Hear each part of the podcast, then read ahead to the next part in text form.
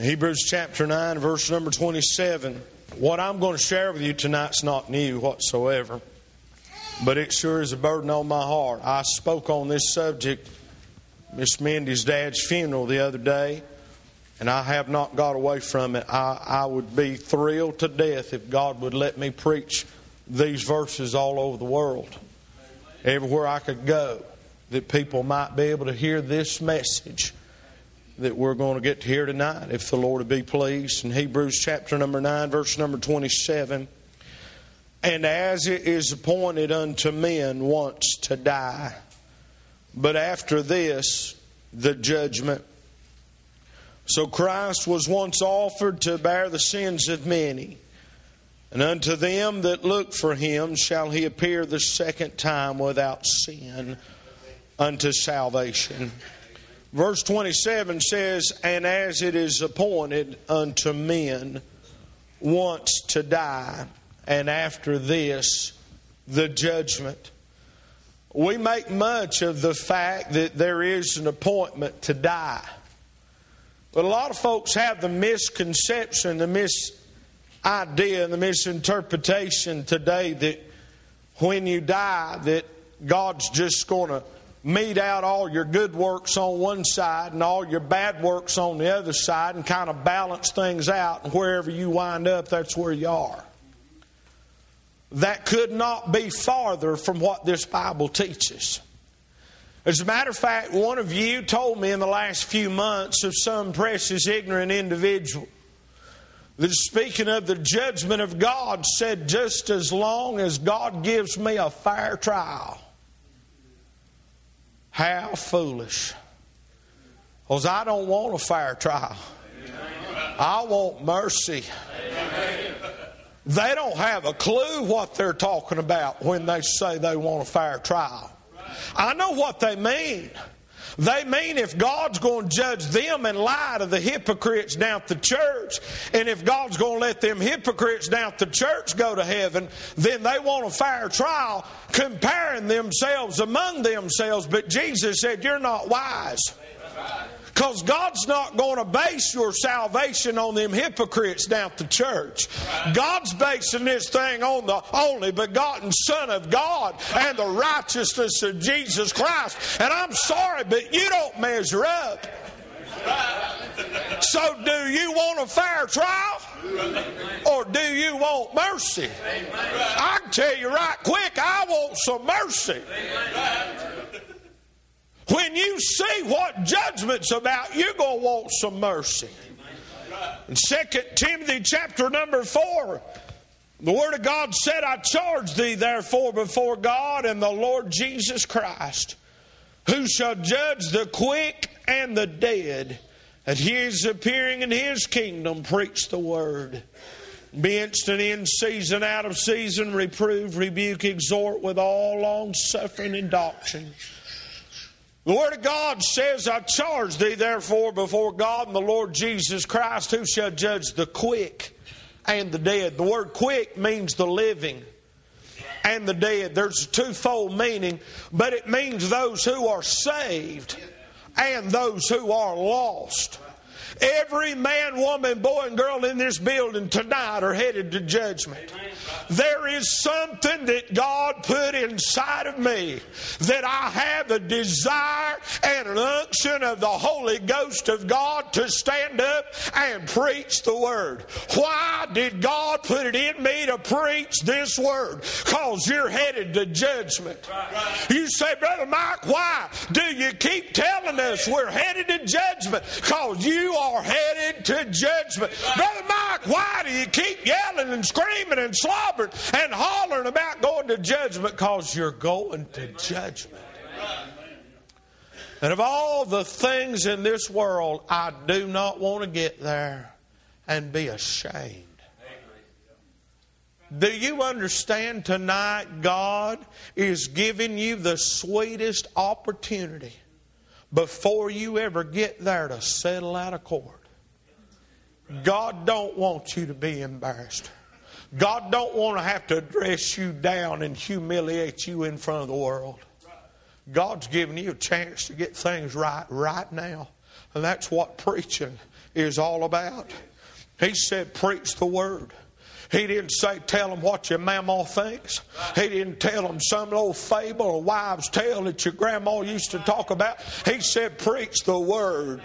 Preach the infallible, the inspired word of God and tell them what the word of God said. And I can tell you on the authority of God's word tonight, this word cut's coming and going, and people ain't going to get mad about fairy tales. They're not going to get mad about fables. They're not going to get mad at clowns and puppets. They're not going to get mad at good gospel singing, but you preach this book and the anointing and the power of the Holy Ghost to God and tell people what thus saith the Word of God, they'll get mad as the devil at you. You're going to face three or four things in judgment. Number one is going to be the facts. You will face the unadulterated, written, recorded truths and facts. You will not be able to embellish it. You won't be able to stand up and give God a snow job and make it look better. You're going to just deal with that facts. Malachi 3:16 then they that feared the Lord spake oft one to another and the Lord hearkened and heard it. And a book of remembrance was written before him for them that feared the Lord and thought upon his name. I saw some men that gathered together to pray in the past few days.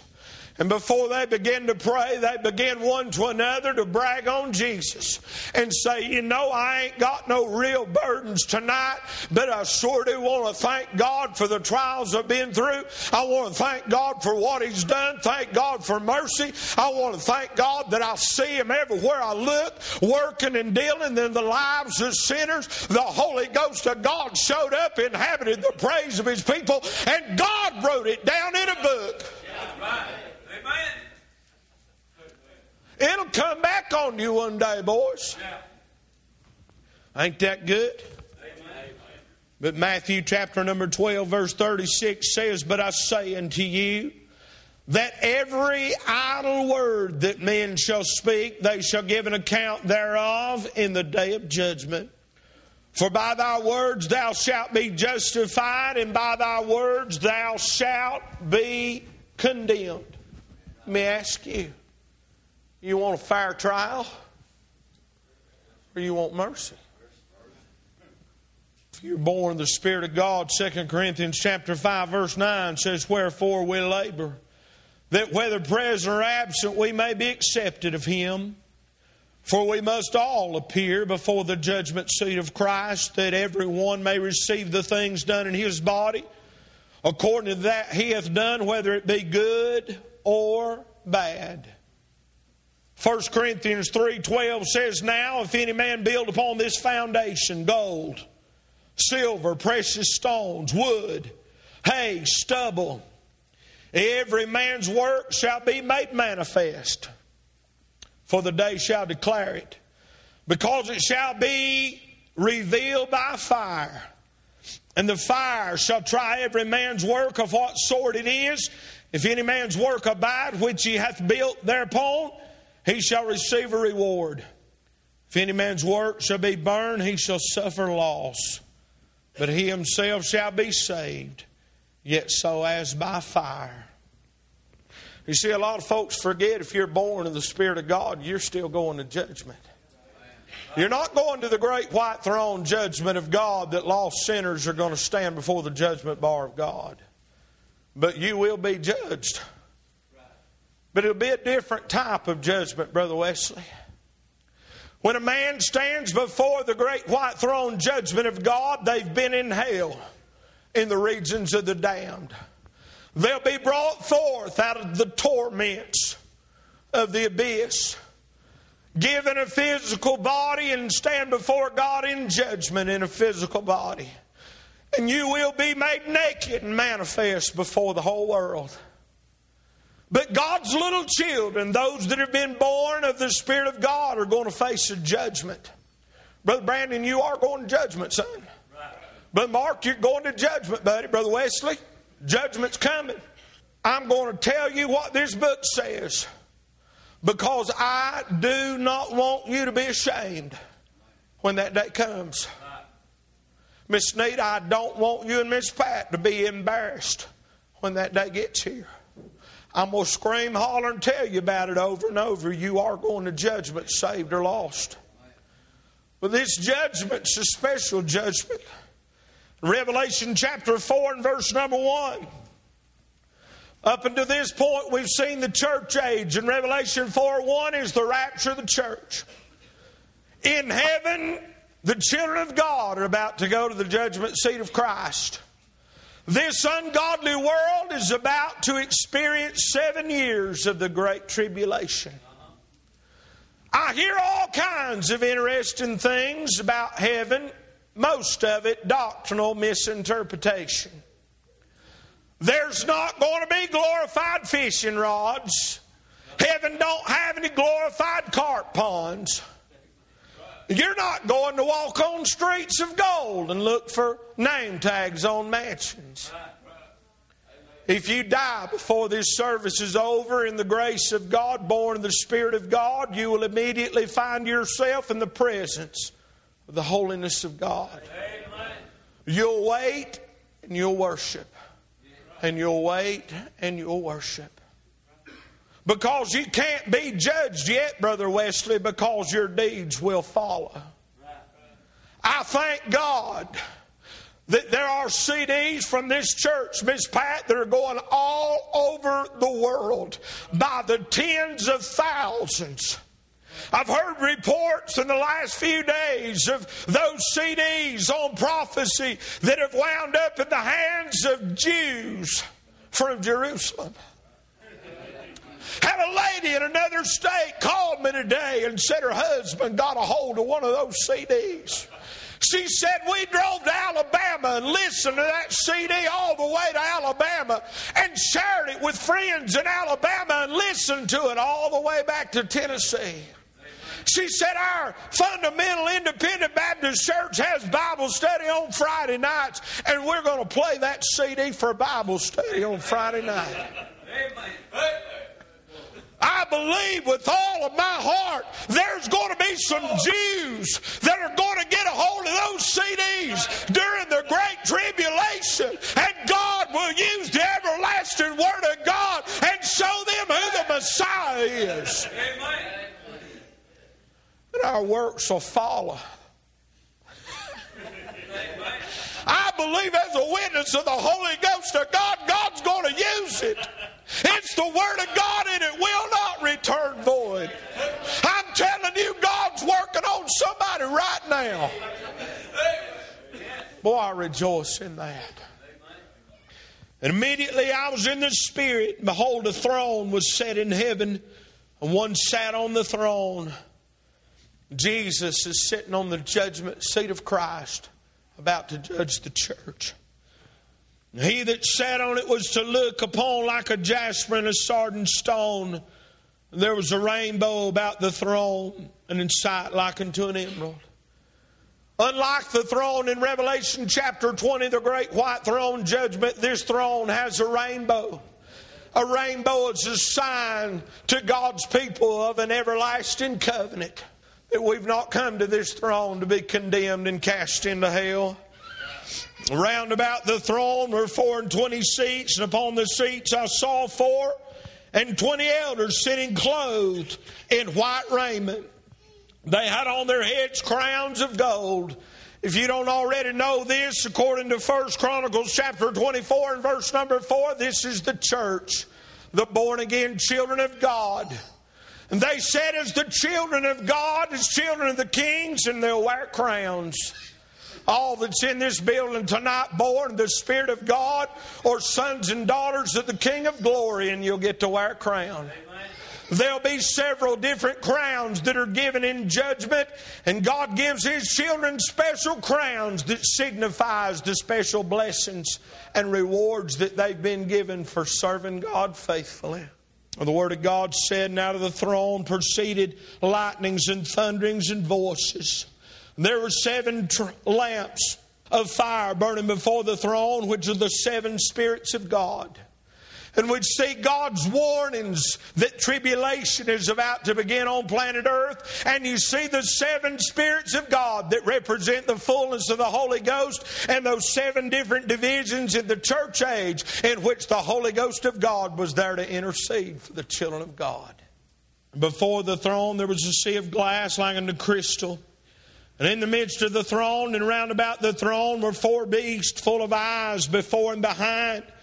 The first beast was like unto a lion, the second beast like unto a calf, the third beast had a face of a man, and the fourth beast was like a flying eagle. And the four beasts had each of them six wings about him. They were full of eyes within, and they rest not day and night, saying, Holy, holy, holy, Lord God Almighty, which was and is and is to come. They'll lead us in worship, Brother Wesley. They won't get to sing the song we get to sing because they wasn't redeemed by the blood of the Lamb. We'll sing a new song that even the angels can't sing.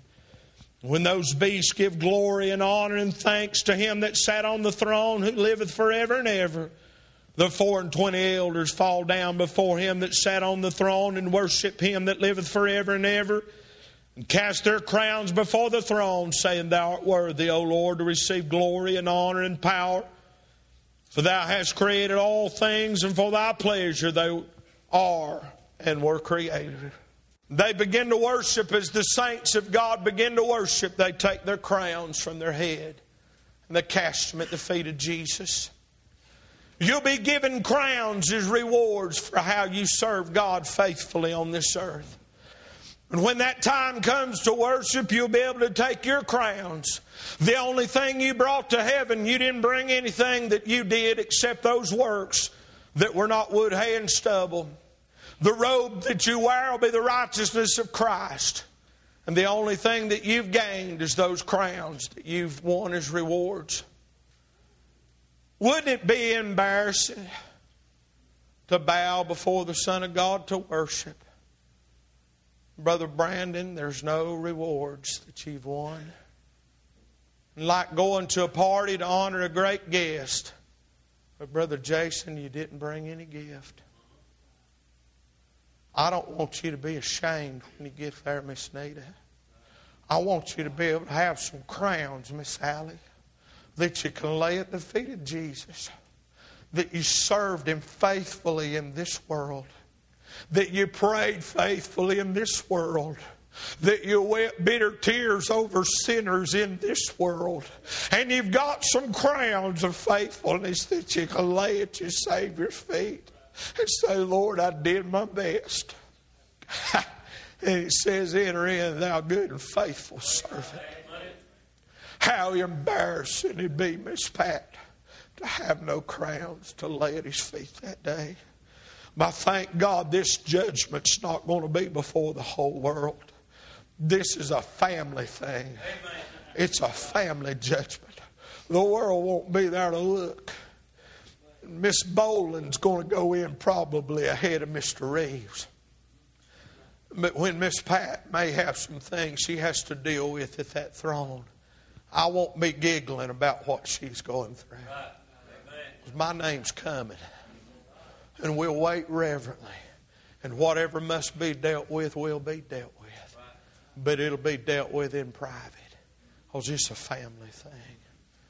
There'll be facts to face in judgment, and there'll be fears. Things that you won't even admit. I remember when Miss Kim was talking about God dealing with her, and she knew she was lost. She was a good girl and a good church member. But she knew deep down inside something just was not right. There was a fear in her little old heart, and she said this openly in her testimony. She said, How could I admit to anybody else I was lost? I was afraid to even admit it to myself. But in the great white throne judgment of God, sinner, your greatest fears will come to light. You will face your fears. The Word of God said in Luke chapter 8, verse 17, For nothing is secret that shall not be made manifest, neither anything hid that shall not be known and come abroad. You want a fair trial? You want mercy. Luke 12, 2, for there is nothing covered that shall not be revealed, neither hid that shall not be known. You want a fire trial?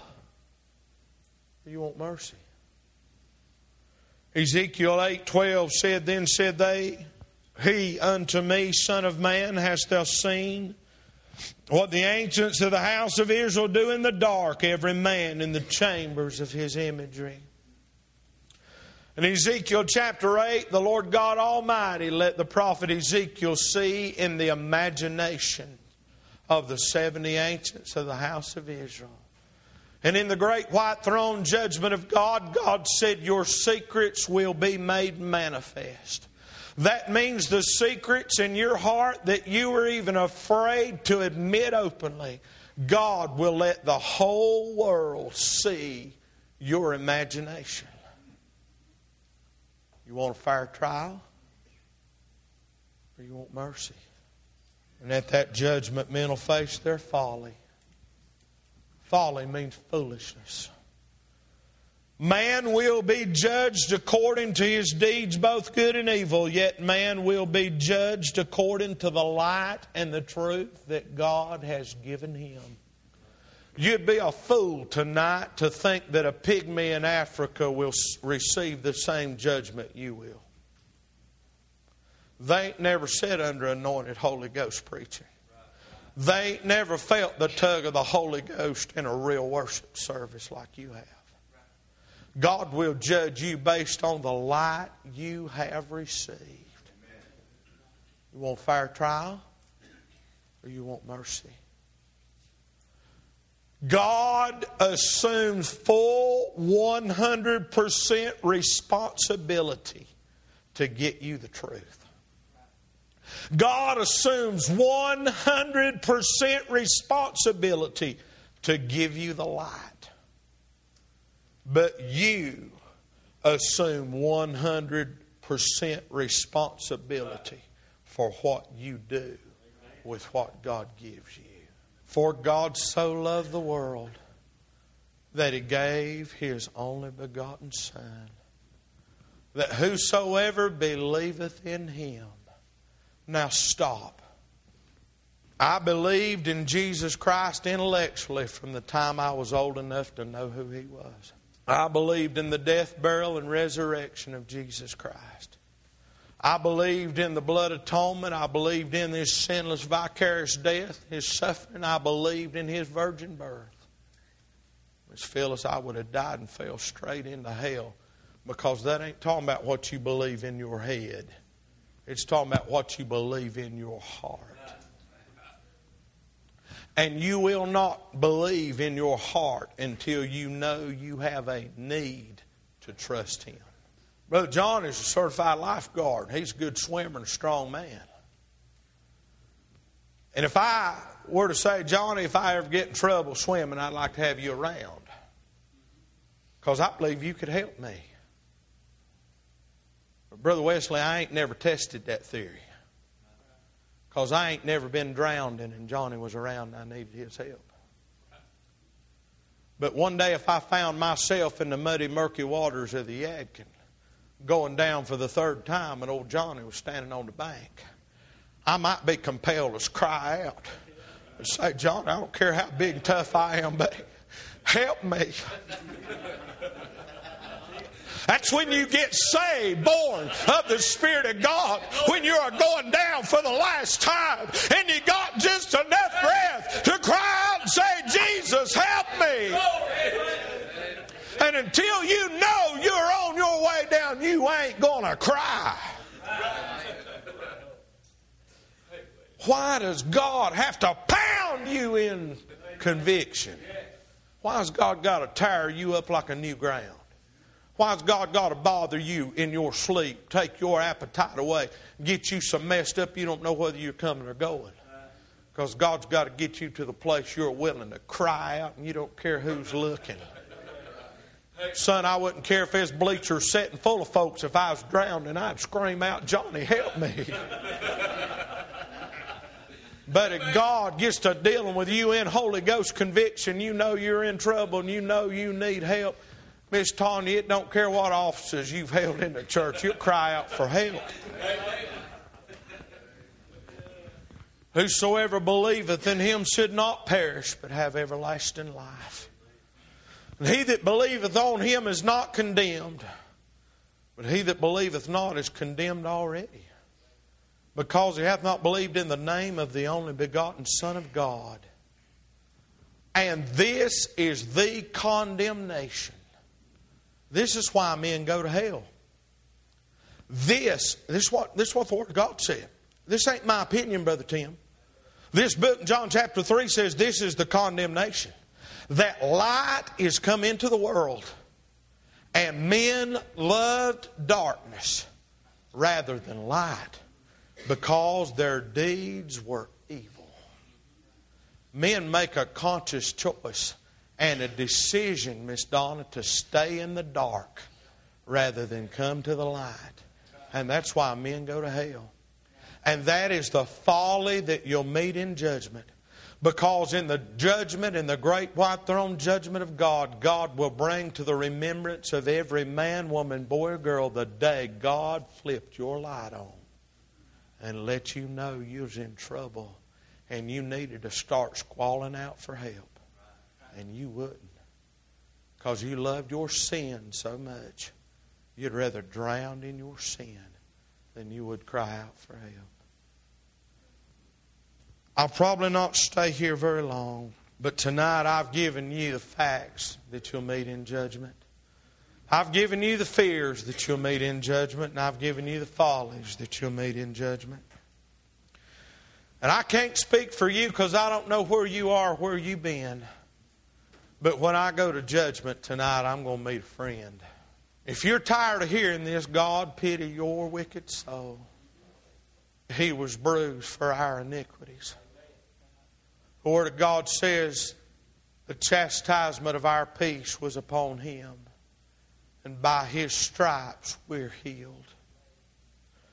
And when Jesus Christ, the only begotten Son of God, was dragged into Pilate's judgment hall and mocked and made fun of.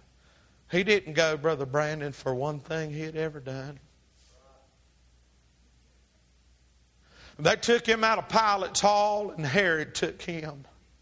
And he stood before King Herod, and they made fun of him. They took him and they beat him and they stripped him. They blindfolded him and tried to humiliate him, Brother Jesse. And they took a reed put it in his hand as a scepter. They wagged their heads and they mocked and they made fun. They did not understand that that was the only begotten Son of God who spoke this mud ball into existence with the power of His Word. But the Word of God said, as a lamb is dumb before sheared, so He opened not His mouth. And they took that reed and they smote him and they said, If thou be the Son of God, prophesy and tell us who smote thee. And he just sat there. And they so hated his guts. The Word of God said that they ripped his beard from his cheek. They tore the flesh of his face and they mocked and they made fun.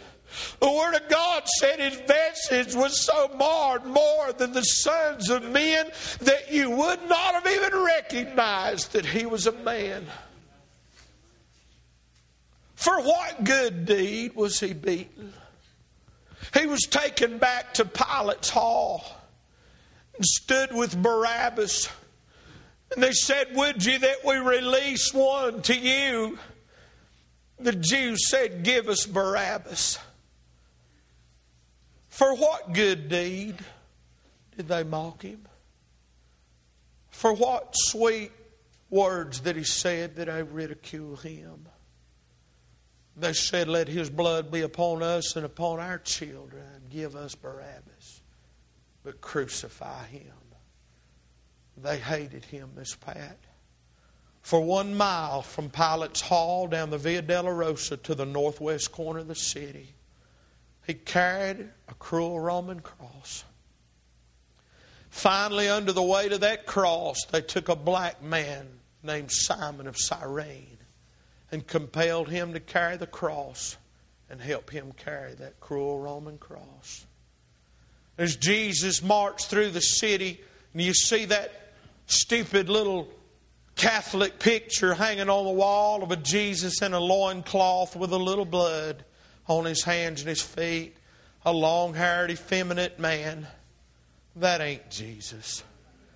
They stripped him naked to humiliate him, Wayne Woody. He walked down that street naked and they humiliated him and laughed. When they nailed him to that cross, there was no guile found in him, Miss Brenda. He willingly stretched his arms out. As he looked down on the Greenhorn Road, he knew that little, little old gal running the cafe down there was going to need him one day. he stretched his arms out laid there like a innocent little lamb and let him nail him that cross. He stood that cross up with a thud. Suspended between heaven and earth was the Son of God. The Word of God said they wagged their heads and they mocked him and said, If thou be the Son of God, come down from the cross. He just stayed there, waited. The Word of God said, I'm a worm like a filthy, lowly worm, Jesus wiggled up and down, felt the cruel, rough timbers of that cross pierce his back where he's laid open raw from that whip. The Word of God said from the sixth to the ninth hour, from 12 noon till 3 o'clock, there was darkness on the face of the earth. No human being was allowed to see what took place on the cross.